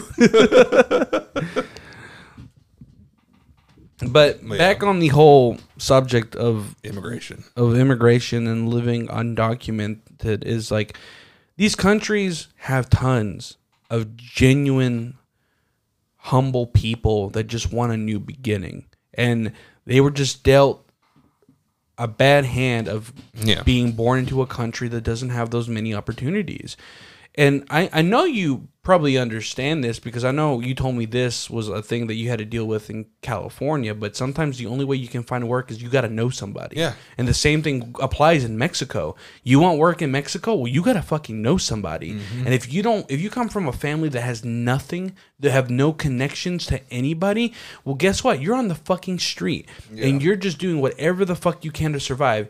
And it's it's depressing sometimes in Mexico. You go in there and you see these little kids selling gum and sodas. Mm-hmm. They'll be out there like street performing. Um, th- th- uh, on every corner of every light, you have somebody coming up to your car offering to wash your windshield. Yeah. My grandma would sell uh uh like ice cream and like little like she was sent my aunt because my aunt had a visa or um yeah like a visa to cross over to Brownsville and everything. Mm-hmm. And my she would give my aunt money or we would send her money too, and they would buy like all the little remember all the little shitty toys from the dollar store that were a dollar. Yeah. that like you know they're super cheap plastic and they break in like a day or something. She would go and buy a bunch of those and hang them up on her gate, and little kids will come and like she'll like charge them like like a peso or two for a fucking toy. Yeah. Yeah, and that's how my grandma would make her living. And also, when my uncle was alive, um, uh, my uncle uh, uh, Cachas. Fucking love that guy. That- I caught him smoking weed one time. It was funny. yeah, and he tried to hide it. I was like, "I know what you're doing, man. Come on, food's getting cold." And he's like, but um, what he did is he had a he had this really nice old uh, Chevy truck, super old. He always kept it like immaculate. You know, even though we're in Mexico, there's mud everywhere. He's out there fucking washing it or paying the crackhead across the street to fucking wash it for him. And he added a um an extra tank onto the truck. So he would go to the US, fill up both tanks, come back, siphon it out into these huge like uh drums. And my grandma would sell gas out of the house, like, and she would sell it for cheap. And so people would come by and they'd be like, "Uh, give me like you know two gallons," and my uncle would go over there and like, and he didn't have like we told him like, "We'll buy you the fucking pump, dude." And he's like, "No, no, no, I can do it myself." And he's over there with the fucking hose, swallowing fucking gasoline. And yeah, these people are getting gas, and he'll sit down. He's like, "I feel a little lightheaded." this, but this guy, he was, he never worked an actual job in his life. Mm-hmm. He was one of those guys that can talk you out of your fucking clothes. Like Really? yeah. Like I would go. I loved going out with him because for one, he would talk. He knew everyone. He would talk to everyone. Uh, he would go to random taco places, and I felt bad. Like I would, I would like kind of just put extra money down um, when he wasn't looking to kind of pay for it. Um, he'd walk over and start talking to him, and like while he's talking, eye contact. He never broke the eye contact, but his hands are down, moving stuff around, handing me things. Like he he made fucking tacos and handed me tacos. Dude, Mexico is so fucking funny about But, this. You know what yeah. I used to love in Mexico? The fucking like markets. When you buy Ah, yes. Dude, I remember going to the market and being like, I remember, oh, I remember at the time that I was in Mexico, which was again when I was 10, 11, Yeah. you know, the biggest, the, the biggest movies that every kid wanted to watch were the scary movies, right? Mm-hmm. The scary movie series, right? And at the time, Scary Movie 4 had just dropped, right? And I hadn't, When you were twelve. uh, I think so. I mean, think about how long ago those movies were, dude. That's right. Jesus fucking Christ. No, that would have been. It would have been one of the first ones. No, because I remember this one specifically had four movies on one single DVD. It had all four movies. Wow. And I bought it for like 10 pesos. And I was just like, hell yeah. Fuck yes. And I watched all of them like back to back. But sometimes you get fucked. Mm-hmm. I remember one time at the same time, uh, that god awful Peter Jackson King Kong movie came out, and we I bought that one. And you go home, you put the DVD, and it's the black and white King Kong movie. I'm like, you son of a bitch! Like, it's, it's King Kong. no, they, they, they get crafty down there. Like uh, one place that I enjoyed going when we were little kids um, is this guy. I don't know how he he probably stole all the systems, but he had like a bunch of Super Nintendos, and he had like it was like a room, and he had like three Super Nintendos on each wall, and with the controllers, and he had a bunch of games, and um, you would pay him like I forgot how many pesos, and he would be like, "All right, I'm watching the clock. You got an hour of gameplay." And like he's he was like he was doing like all this fucking game like in the mall in North Point and Mall of Georgia now. They have like the um you can drop your kids off and there's like they have like the fucking game stations everywhere you can play and everything. You Yeah. just pay and you can play.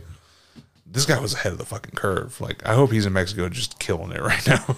Dude, I remember I remember this specifically because at the time that I went to when I went to Mexico, you know, obviously they had like a lot of hand me down systems. You know, Yeah. they didn't have the newest.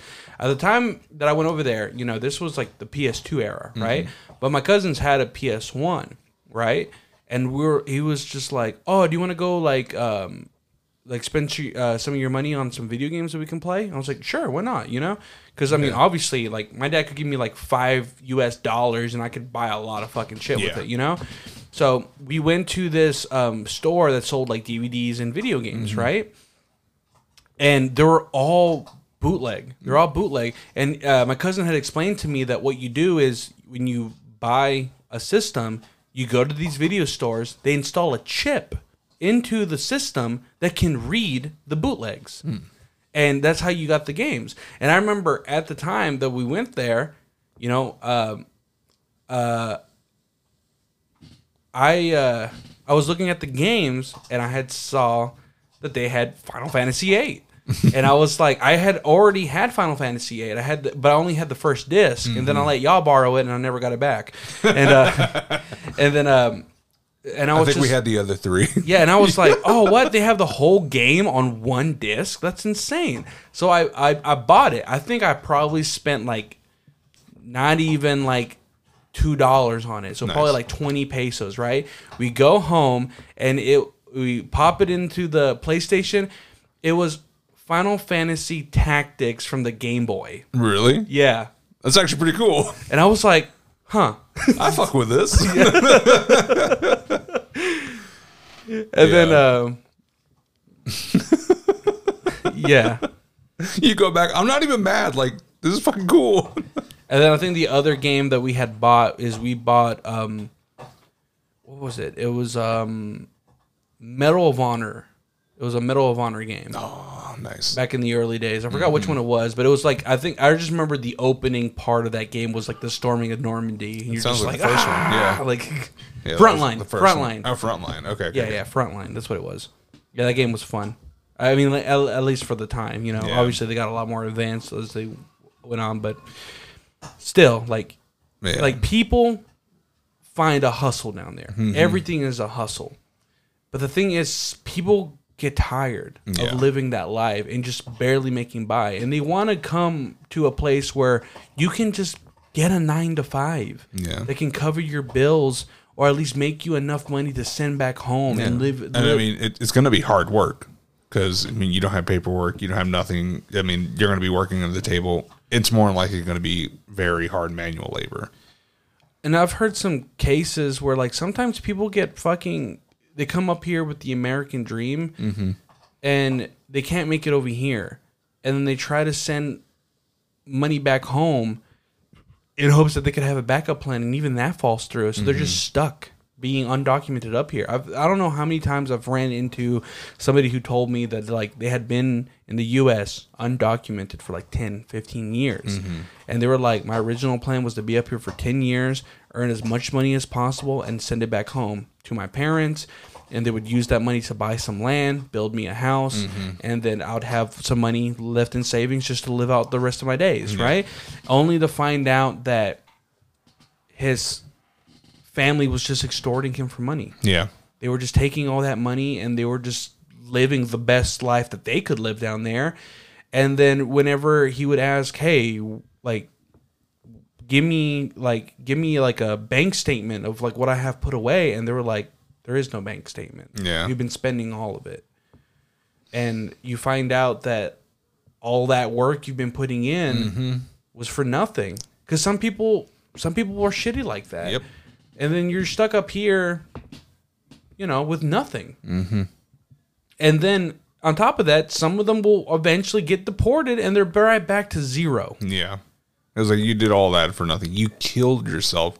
Like uh, there's a lot of people that um they'll come up here to work. They get hurt on the job. Yeah, There's no insurance. You don't go to the hospital. You can't. So you a lot of times they end up going back to Mexico or wherever they're from and they're disabled. They can't work. They can't even do anything there. Mm-hmm. It's just it just sucks. The whole the whole working situation, regardless if you're Hispanic or Asian or whatever, if you're undocumented, it is a nightmare, and it's just crazy. and it's not just a gamble that you're making with yourself, but it's also just a gamble in general. Because the thing is, like, a lot of people are trying to escape bad situations. Yeah. but not everyone's going to be on board with like what you're trying to do. Mm-hmm. Some people are going to tell you that you're just going to end up getting caught and being sent back, but you're still going to chase after that dream of a better life. Yeah. And then in those cases, you know, you can still trust that other people are going to believe in your dream, but they just end up using you in the end. And these are good people that are just coming up here trying to do their best. I mean, don't get mm-hmm. me wrong. Yes, there are cases of people coming up here and doing some horrendous shit. Yeah. You know? And I don't know how many times I've heard of like stories of like, you know, like immigrant families that come here, start a new life. They have mm-hmm. kids here that are American, and their kids end up being fucking pieces of shit. Yeah. I've I've heard a thousand shit that happened to fucking a few people in our family. Yep. And um, I'm again, I'm not gonna, I'm not gonna mention names, but like I But always they uh, know who they are. they yeah, they know exactly who they are. Yeah. Because the thing was, instead of like, instead of doing the best they can Yeah. to provide for their families or for a future family that they might like end up having, they just end up doing a bunch of s- dumb, stupid bullshit Mm-hmm. just because they thought it was cool or they thought that they were being like different, and Yeah, they like- end up fucking their families up, and Yeah, that's it's just, a harsh reality. yeah, it's just people like that. Like they don't they don't appreciate the sacrifices the family like your parents did if they come over here. Like the hard work that they did to keep whatever little bit of roof over your head, what little bit of food in your mouth, uh just keep a bed, fucking clothes on your back, just making your life as comfortable as they can and you go and fuck it all up. Yeah, like like uh, when I was you know I was a shithead in fucking high school and you know my grades were going down and I really didn't care because I was like oh, I don't know, whatever.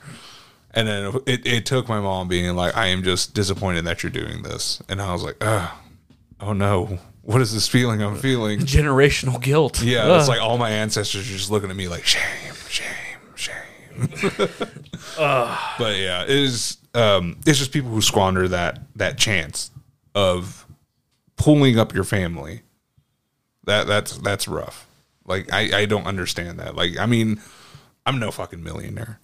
Like i i mean i can probably do more but i think my family understands that you know oh he has his own life too that he's building mm-hmm. every now and then yeah i do help out and i help out as much as i can There's also just- there's also is this isn't necessarily a immigrant related thing, but this is just like a family related thing, Mm-hmm. Yeah. right? But I any parent out there that's listening, first off subscribe I'm gonna yeah go ahead and like and subscribe. Right, follow our Patreon. Um, no, but um, I, I want to be really careful on how I word this. But your children are not a means of future income. yep Stop thinking that because you raise them mm-hmm. that they owe you something. It is your fucking job to raise them. yeah And their success has nothing to do with you. Mm-hmm. That is all on them. You might help them pave the way to that success, but again, that is your fucking job. yeah It is your job to do that. And you think just because your children grow up that they owe you something because you gave them life? Well, they didn't choose to be born, yeah but you did choose to have a child, mm-hmm. and that child, until it is old enough to fend for its for himself or themselves, is your responsibility. Mm-hmm. And there's this disgusting thing I've been noticing recently that people have been sharing on TikTok and people sharing their experiences of them turning 18. Because recently, this lady, I don't know what the fuck she was thinking, but she shared this on social media. It was the day of her son's 18th birthday, and he she hands him a um in uh what's it called um like a bill no, it's a um it's like wow, what's it called? Um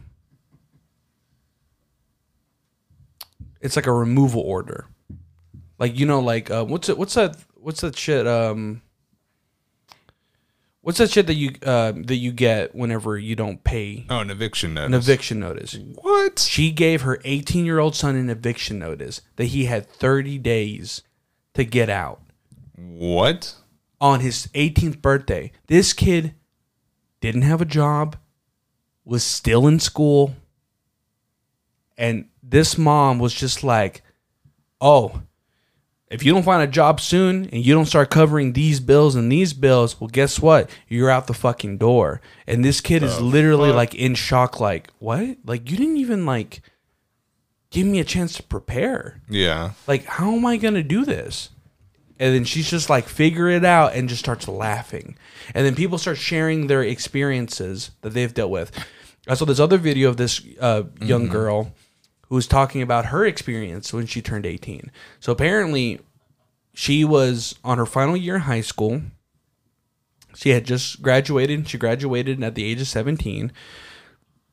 Um, she was about to turn 18, but when she was going to turn 18, she had um, the she ended up turning 18 while in Japan. She was visiting Japan because she was fixing on going to the Japan on a on a scholarship um, for art school, and this was her dream. Her dream was to go to like this prestigious art school that she worked hard for to get into. Right? Yeah. She turns 18 over there. She celebrates her birthday in Japan. She comes back only for like the first few minutes that she's home to be evacuated off of the uh, her parents' home by an officer because the office because the parents had filed a um a a domestic um a uh was it like a domestic disturbance thing What? they apparently claimed that she had hurt them, even though she was only back for like a day. Wow. Because they were like, you turned 18, you need to get the fuck out of your house, and we're going to make sure that you get out immediately. So they lied about her abusing them in order to get her out of the house. Wow. And she had, n- no lie, less than an hour to pack up all her belongings, and she was out on the street.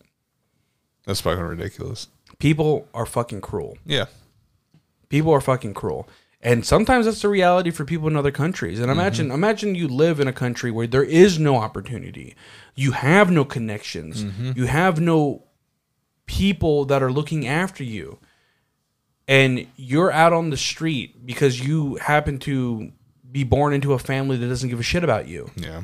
or worst case scenario like you just don't have family at all some people have been on the street their whole fucking lives and the only way that you can find a new opportunity is by doing something dangerous like crossing uh, a border coming into another country illegally Yeah. and trying to live your best life that you can up here Yeah. And that's what sucks with the uh the lady. What was her name? Um i don't remember Yeah. which one The the lady in the first two episodes. uh the one that's married to the marine Yeah. Um, God, damn, what was her name? I think her name wasn't her name like Andrea or something. I think so. Something like or that. like or something like that. Yeah, yeah, yeah. But uh, like her, like she came over because you know it was dangerous for her to be down there. Uh, Yeah. She was like 16, 17 when she came over. Yeah, I- thi- I think she said when she was fifteen or sixteen, she was working at a bakery. Yeah. and then a a armed robber came into the store Yeah, and yeah, put a gun yeah. Mm-hmm. to her head to empty out the cash register. She handed the money over. She went to go report it to the police, and the next day he comes back. Yeah, because he works gu- with the police. He puts the gun to her head and says, "If you report me again, you're gonna fucking die." Yep. And terrified for her life, she fled. Yeah, I think she left that day, which is crazy. Like it was ridiculous. But like her story is, um, you know, she was living in the U.S. on a no, she just came undocumented, right? Yeah, she came over undocumented. So she was living there. She met this Marine guy. They got married. Um, she already had a, or no, she had the, both her kids there in the U.S. They're both citizens. And when Trump comes in the office, uh, before what she was doing is she would have to go to the immigration office and report every like month. Just mm-hmm. say like, "Hey, I'm still here. I'm not running away." And they're like, "Okay, cool. Come back next month." Yeah. That's usually what people will have to do. But when Trump came to office and passed zero tol- or zero tolerance and changed up all the laws for like asylum seekers and everything like that, he fucked it all up. When she goes in, they're like, "Oh, so actually, we're gonna have to review your case now because you might have to be deported."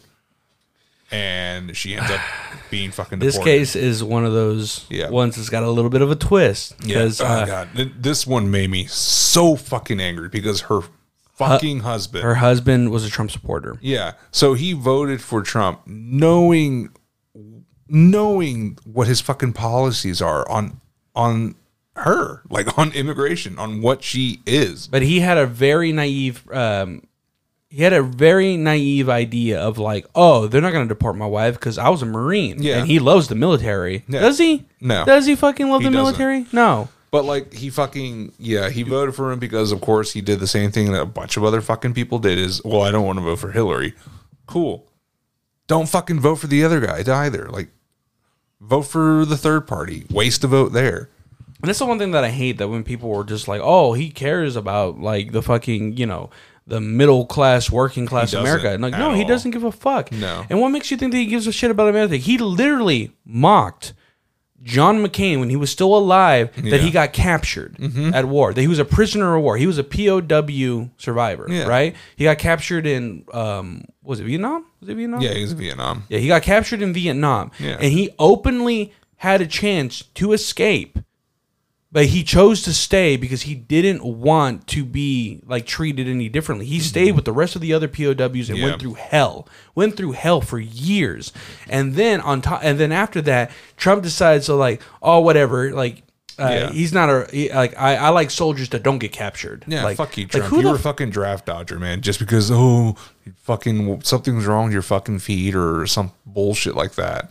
He he was able to dra- or dodge that shit. more like he was a fat piece of shit. Yeah, he was a fucking rich boy. That's what he was. Yeah. Yeah, fucking daddy took care of you. But no, like the whole the whole thing. Oh god, that guy just fucking pissed me off. The fucking marine guy. Like, I like it has nothing to do with being a marine.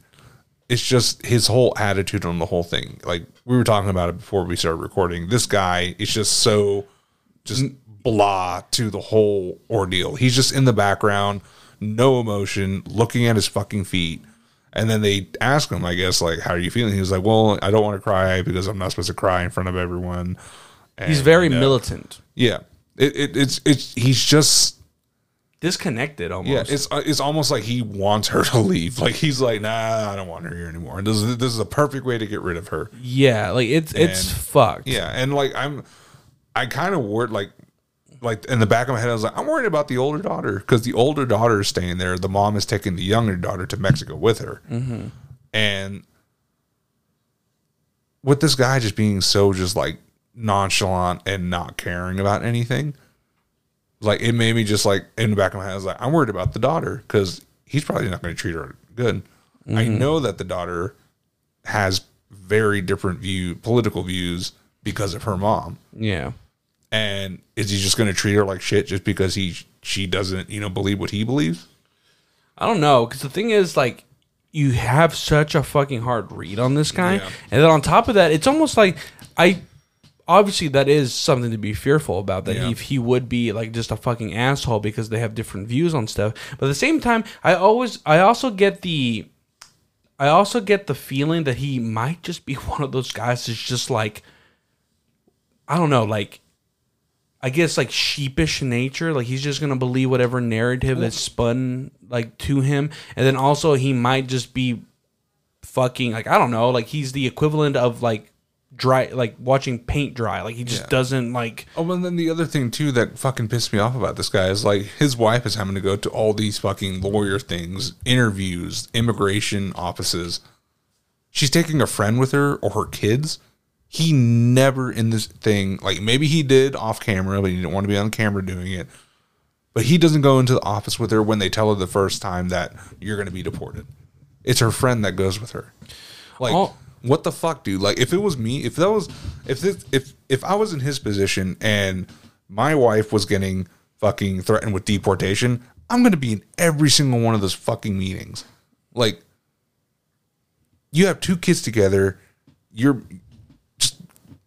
is it that hard to go support her in that meeting to be there? Because she got terrible news that you're going to be deported in 45 days. Do you not think she fucking cried? Do you not think she wanted someone there to hold her to comfort her to tell her it's going to be you know we'll get through this everything will be okay? And then she later in the interview was talking about like this has strained my marriage ever since he voted for that. And i told him like you know you understand who he is to us and what his stance is, and you still voted for him. And then that drove a wedge in that marriage, and then him just not expressing his emotions to her. yeah. She said that that's put a massive strain on it as well, and she's like, I don't even think our marriage is gonna like last. Yeah. And it's just like this. That's why I was like, this guy's a piece of fucking work. Like, Yeah. like you should be ashamed of yourself, dude. That's that's another Yeah. thing that I've, I've um, I'm we have talked about before on previous episode. But Mm-hmm. toxic masculinity does not help men at all. It No. never will help men. And for any guy that's out there that's just gonna be like, oh, he's one like, oh, these guys are just fucking two fucking cucks. They're just saying that like, oh, you can't be a toxic masculine because they they can't be men ourselves. Like, no, no, no, no, no. Here's the thing you need to fucking understand. You know, being toxic about your masculinity does not help you in any way, No. shape, or form because all you're doing is you're just trying to double down your insecurity of being a man. Yeah. Being a man does not mean like being fucking like alpha all the goddamn time. You know, like. Like I've, I've gotten into conversations before with people because you know some people have like perspectives like do alphas exist do betas exist like should a man be the alpha of the family should they do this they like you can be an alpha in your family, but it doesn't mean that you have to be a fucking asshole. It doesn't mean that you have to walk around like you're the fucking god, like God's gift to earth. Yeah, You know, fucking puffing your chest out and bullshit. you know what makes a fucking man is what makes a man is owning up to um owning up to his bullshit, taking responsibility for his actions, and then also being able to um, uh, take care of any responsibilities that he Yeah. has to do. And one of those responsibilities is taking care of your family, fighting mm-hmm. for your family, whatever it may be. And then on top of that, you have to be there emotionally for your mm-hmm. family. If you deprive emotion from your family, it almost all it's going to do is give them a cold shoulder. And it's not going to make them feel secure. It's not going to make them feel like you truly understand them. Yeah, those are the, the like people like that who treat their family like that. Those are the people you see that have no visitors in an old folks home. Yeah. They they just get dumped off there, and the family just says, "All right, bye," because that's all you were worth to them. You were just that. You were someone to be dumped off at the end of your life to live the rest of your life alone. Like if you want to be like a masculine like meathead, like an example, like if you just want to be like a fucking dude that just like, you know, just cares about like lifting heavy and being tough, Mm-hmm. that's fine. But it doesn't mean that you also have to be emotionally disconnected. Yeah. Because the thing is all that is doing is fueling any type of like um Like animosity in your family. yeah. just it just it it builds resentment if you're just being a fucking asshole first of all that's going to imprint on your kids your kids are going to be like well this is the way i should act so you're just making a new generation of fucking assholes Yeah, because the thing is, like, I, I've had this conversation before, like, with my wife, you know, and she says, like, how can you be against um, toxic masculinity if you still have some tos- like toxic masculinity traits? I was like, like, like what? And she's like, well, you know, you're very adamant about like how strong you are, how willing you are to get into a fight to defend somebody that you care about. I was like, well, I don't think that's toxic masculinity. No. I just think it's a a thing that I'm willing to do to in order to protect because I'm not actively being like an Yeah. asshole. Like I'm not looking for every fucking fight. yeah that's toxic masculinity That's toxic masculinity. looking for it But being Yeah. being willing to put your life on the line or your own well-being on the line in Mm-hmm. order to protect those that you care about. That's not toxic masculinity as much as it is it's just you playing the role that you feel is necessary um, for you know taking care of those that you love you know like obviously violence is never the answer you know Mm-hmm. but in situations that where your hand is forced into it you know? An example is if you're ever in a situation in a public situation where somebody is fucking acting erratic and your family is in danger whether mm-hmm. it's like you know your intermediate family or even like your close friends who you consider family you if you truly care about them, you'll do whatever you can to keep them safe. Now, does that mean that you have to start a fight? No. But does it mean that you're willing to take a chance to protect them? Yes. yeah it's called defending Yeah. it's not fight it's defend Yeah. Yeah. A a true alpha is not a constant fighter, Mm-hmm. but a constant protector. You protect those that matter to you, and you protect the things that, like, uh, the you're you're willing to um, um, fight for the things that are worth fighting for. You're not just fighting for the sake of fighting. That's toxic masculinity. Mm-hmm. That's just trying to find like you know you know, that's just that's just you trying to find a reason to puck, fucking puff your chest out and be like, look at me, look how fucking badass Yeah. I am. I start fights just because I, I can. I'm like, okay, good for fucking you. Yeah, and and the, the in the in the show there is a good you know there's a good example of not being you know fucking toxic to your family. The the Israeli guy at the end of the of the second episode, he's he's having like their family's having a big you know family eating like they're mm-hmm. they're eating dinner together with like his brother who came in from Miami who's who's a legal he's a legal citizen and he came to you know talk to the family about stuff and they they openly talked about it with their kids and it wasn't like yelling at each other they allowed each other to become to be vulnerable and let their kids know like hey this is what scares me this is why i act this way and i feel like off camera there was a lot more of that and god that guy like i felt so bad for the israeli guy like Yeah. he, I mean, he came over, you know, post 9-11. He had to deal with all that bullshit because he was Israeli, and mm-hmm. oh, you look Middle Eastern. It's like shut the fuck up. Um, you know, he was able to, you know, he had a work visa, so he was able to start a business with uh, uh, one of his uh, friends, and he had the business going. Uh, his visa went uh, expired, so he's just kind of doing it still. Um, so they're kind of living under the radar. Um, so you want to get deported um, and you know he had all his kids and everything. He's trying to give them a good life, you know, teach them how to be good people. And then he starts talking about um, ah, the part that fucking got me was when he was talking about his mom. Yeah, Uh, his yeah, mom. his mom, she has like cancer. She or had something. like uh, pancreatic, can- yeah, pancreatic, pancreatic cancer, and it's spreading into her lungs and her liver, and she doesn't have that long to live, really. And it sucks because he talked to his lawyer, his attorney, his immigration attorney. He's like, "Is there any way I can go to go see my mom for like a few days and anything? Like, is there any kind of special permit I can get or whatever?" And the attorney flat out told him, "Don't even think about leaving, because if he leaves, it's a ten year. It's that ten year period where it's like a it's." It's like a sentence. It's a ten year sentence. You cannot come back to the U.S. Mm-hmm. After that, you can apply to come back Yeah, but you're, you're you- it's going to be really hard for you to come back. yeah. It, more than likely, it's going to get Yeah. denied. And it's crazy because he's talking about it. Yeah, he's talking about it being like, you know, my mom, she's about to die. I am not going to be able to go see her. I am not going to be able to go mourn her death. And he talked about his dad who died a few years before then too. Yeah, And it's just for him, and it's like I understand that it's like he he carries the weight of his dad dying still, and now his mom because his mom passed away uh, a few days after the the they filmed that episode. He's not going to be able to go and get that closure of seeing her grave. Yeah. That was the thing that he started like like choking up and crying because he was like, that's what people don't understand is like to accept that whole her, to accept her passing, to accept his dad passing.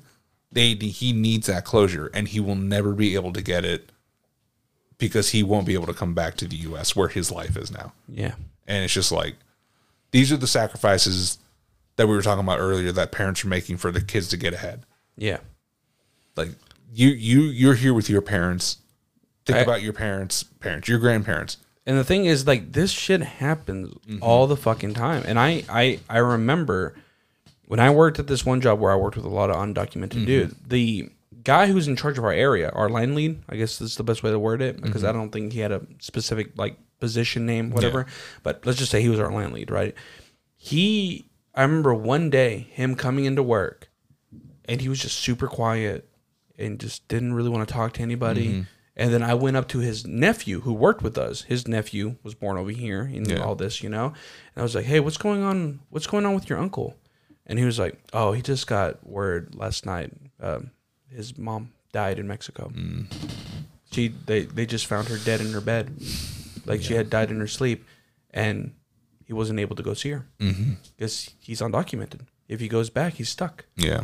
And this man still came into work the next fucking day with that shit on his mind. Yeah. When when I found out that my brother was sick, just finding out that he was sick, I was out of work multiple days because I couldn't even process it. Yeah.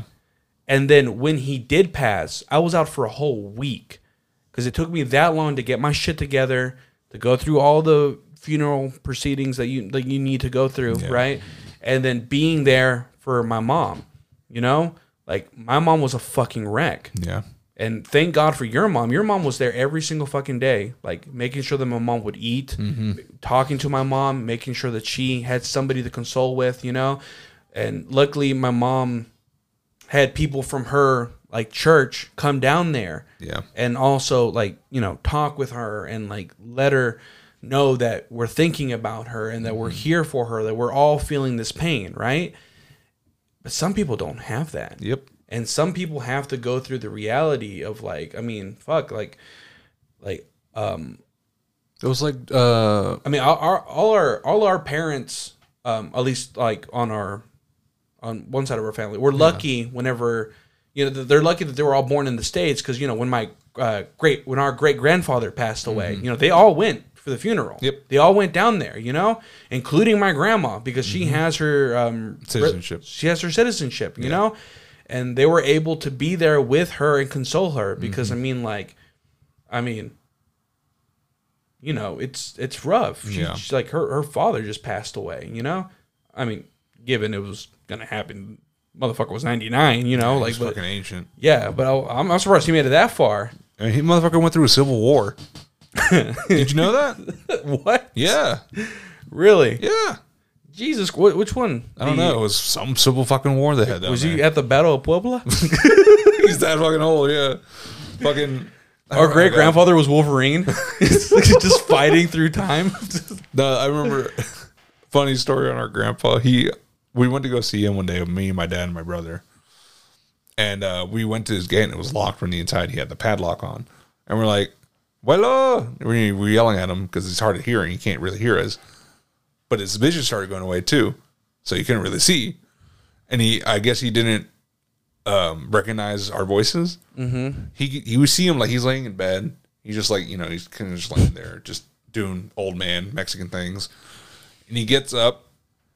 You see him kind of like pat his legs. He hops up and then lifts up his mattress and pulls out a fucking machete. and we're like, well out, well out, well out. Meanwhile, this fucking rooster's just like running in circles. I have a funny story about um, uh, Willow. Um, I remember when he was getting really old, there'd be some summers where Grandma would go down there and take care of him, Mm-hmm. you know? And I remember um, one of the last times that I was in Mexico, given I was probably like 10, you know, I try to talk Yeah. to him as much as possible, but you had to fucking yell Yeah. for him to hear. Be like, whoa, are you thirsty? And he's like, yeah. Like, like yeah, he, he was still wouldn't just a crotchety old man. But I remember, I remember one morning we, we we woke up early. You know, my mom and dad went into town to go get groceries, whatever. And my mom, uh, grandma had uh, made Abuelo some supper. Right? Uh, she had made him like some like like I guess like huevo rancheros. You know, and you know how it has like that the the the tomatoey sauce all Yeah, around yeah. it and stuff like that, right? And um, she um he had like that little wooden like like table in front of like where his chair was right Yeah. and you know they she put the plate down and he was already like fully blind at this point he couldn't see shit so his his face was always looking forward right and grandma gave him his food and then gave him like a stack of bread for him to like you know grab a piece yeah. of bread and like grab a piece of food and eat it you know mm-hmm. and he's eating his food and he finishes like the majority of his food, right? But he still had a piece of bread left, but he had it in his hand. Mm-hmm. But the thing was, he was picking up a piece of bread and then putting it under, and then he would be ripping it under the table, and then he'd come up and like take a pinch yeah. of it, right? Well, anyways, he's on his last piece of bread, and then grandma comes over and takes his plate away, and then you see him there take out the bread, and then he's just wiping the table with the bread, with the, but there's no food there, and then he takes a bite, he's like. I, ch- I chingado, and then he goes la comida, and then my my uh, my grandma's like, oh, are you are you not done? He's like, ah, ya ya que ni modo, and he just throws the bread. Jesus Christ. Oreo. Stop. I'm recording a podcast. But yeah. Then one time, one morning, he was in the street. He walked out of the house all the way into the street, and they're like, and and like my uh my mom and dad go out there running for him, whatever. I think. Oh no no no! I think um who was it um uh who's the fucking um relative that lives right next door? Mickey? Um, Mickey. Yeah. Yeah. What was he like our uncle? Something Yeah, like that. uh, George's brother. Yeah, yeah, Yeah. yeah, He was like, he was out in the street. I was like, what was he doing out there? He was looking for the bathroom. he just forgot the way. Like I guess one morning he was just Yeah. tired and he was like, where the fuck is this bathroom? And he's he Yeah. ends up in the fucking road. like Yeah, yeah, he was like even his clothes were old. yeah. Oh yeah, that old man. I remember I I was there whenever uh, he was like watching us this before like he went blind and could still hear and everything. Mm-hmm. We were a little, like I was like I think like five or six, but it was when he cut his fucking thumb off. Oh yeah. Yeah, like he was like because you know he had like a little shop outside and he would cut and make Yeah, he was a shit out of- woodworker. Yeah, so that's what he was doing. So we- we hear him outside like, and then we hear, and you hear you hear him like jinga, and he like wraps his hand in a bandana, grabs his thumb, and he's like puts it in like like with the bandana, and then we ride the bus with him to the hospital. you know the fucking buses in Mexico, yeah. Oh god. Jesus, that man was tough as nails. Yeah, it was. Jesus Christ. God damn, to cut your whole thumb off Yeah, and just put it back on him. yeah. Yeah, it's kind of crooked. like a mole crooked thumb.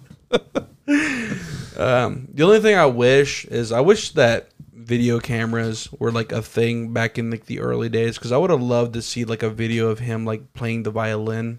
I never got to see that. I never. I didn't know he played the violin. Dude, haven't you ever seen those photos? Like those, like uh, those photos that like your dad shares. It's like, um, it's like a, it's uh They got like an artist to draw him like playing a violin. I haven't seen apparently, that he one. was a violinist back in the day. Oh, wow. He he knew how to play the violin, and apparently very well. Oh, My wow. mom told me that he used to like pl- like whip out the fiddle all the time and just like start playing. Serenade bitches there and left yeah, and right. probably. Yeah. His fucking rooster has a little. I mean, did you ever see that painting of him when he was young? He looked like. He I looked, saw an old picture of him. He was wearing like his fucking. He was all fucking Mexicaned out. He was wearing like the white Mexican clothes with like the bandana, which was probably fucking red, mm-hmm. and then like uh, around his neck, and then the fucking like brown sombrero on, Yeah. and he had fucking bullets across his chest. oh Yeah. shit! And then he, I think he had the machete that he pulled out on us, like right there in the picture too. I wonder who owns that machete. it like disappeared when he died. It was like, it's like an ancient relic. yeah, it's like the sword of Gryffindor. If whenever you need it in the family, it, it, it appears to you. so we're gonna be like trapped somewhere. Someone's gonna be cornering us, and is we're gonna reach like under a table and shing. Eagle flies out of it and shit too. Oh my god. yeah, he was he was something else. Yeah, um, Miss it all, guy. Yeah but I missed the the weirdest thing. I missed the way he smelled. Hmm. He had like all I can think of. It's age in Mexican. It's just that smell. It's such a weird smell. Grandma doesn't have it. My mom's mom didn't have it. He- was the only person I ever knew. Like he would hug me, and I'm just like, "You smell nice. You smell nice." I remember one of the times that we went down there. This was such a bad thing that my dad did, but you know, my dad when we when he showed up, you know, he was greeting our grandfather, right? And uh, he was like, "Abuelo, like you know, like how you doing?" He's like, "Oh, boy, you know, like he like just responding, Yeah, yeah, yeah. like whatever, you know. I mean, he can't see the Yeah, motherfucker's blind, you know. And then he's just like, "You ready to um, fucking?" Uh, Tear up some cervezas tonight or what? And he's like, hell yeah. and then grandma was like, do not give him beer. Do not give him beer. And he's just like, Ugh. and then later on throughout the night, I guess grandma was like busy doing something. Mm-hmm. And he like whispered to my dad and it's like, hey, give me a cerveza. and then like my dad's like, you're not supposed to drink. And he's like, uh, me vale verga. and then, and then, uh, and then, uh, And My- for that night, and then my mo- my my dad was like, "What do I do?" And like he, he asked my mom, and mom's like, "Just give him half." So they just poured him out like half a beer, and they handed it to him. He's like, "Don't let, don't let, don't let grandma, like, don't let um, Lala find out about it." You know, that's grandma's like nickname, right? And then they give him the beer, and he just hides it under his little table, right? Mm-hmm. And then he takes a sip, but he's fucking blind. He looks back. he's like he's pretending to look, like check the corners. That's funny. but I mean, I'm I'm I'm assuming he could see the shapes. Yeah. So yeah. Oh, and he uh, but he took a sip, he looked back, and then chugged the rest of it. and he was like, "Give me another one." It's like, "No, that's it, that's it, that's it. We're not giving you any more." And he was just like, "God damn it!" Like, Yeah. Like, let me live. yeah, really, Jesus. That's what I keep telling uh, like, like grandma. Grandma's like, I know I can't eat all this food, you know, because it's bad for me. I'm like, grandma, eat whatever you want. yeah. Like, what the fuck? Like, what are you gonna get cholesterol in ten fucking years? No. Like, yeah, I know. It's one of those Yeah. things, and I, I I've Mi had, tia, uh, one of our tias is bad at like just not like just being extremely strict on what she eats. I, I I have been like uh, Yeah. I uh I've done a few things that I, I I shouldn't have before. You know, where grandma was like super upset that she had to eat a salad while everyone else is eating pizza, and I would like. Cut her like the tiniest slice and be like, "Grandma, this is pizza," and she'd be like, "Don't tell." I would just be like, "Don't tell mom," you know. And then I remember sometimes I would be like, you know, I'd come over with like some candy. Like I remember one time I bought like a big pack of like the Duvalins, right? And uh, you know, I crack one open, eat one. I see grandma over there just like looking at me like, She's "Oh." looking all sad and shit. yeah. too. And I and I went to mom and be like, "Can I give grandma one?" It's like her sugar was a little high this morning. It's like, "Mom, one little Duvalin's not gonna kill her," you know. and then, What if? oh god, Can you imagine? oh my god. what didn't did She's like, like exactly the amount of sugar that's in a Duvalin. She just takes a little spoon and gives it like one little leak. It's like, beep. it's like no. But she will it, she will pass with a smile on her face. Yes. Yeah. No. Like uh like I did it like remember the you went to the remember the Christmas party we did at Thea's house with the the pajamas and everything? Yeah, yeah, yeah. I gave my, I gave grandma a huge ass piece of cake. Because she was looking at like and like uh, she was looking at everyone eating fucking cake and grandma was like I well maybe a little bit you know and my ass like just give her a tiny bit you know. She was already I was like no no I'll, I'll cut her a piece.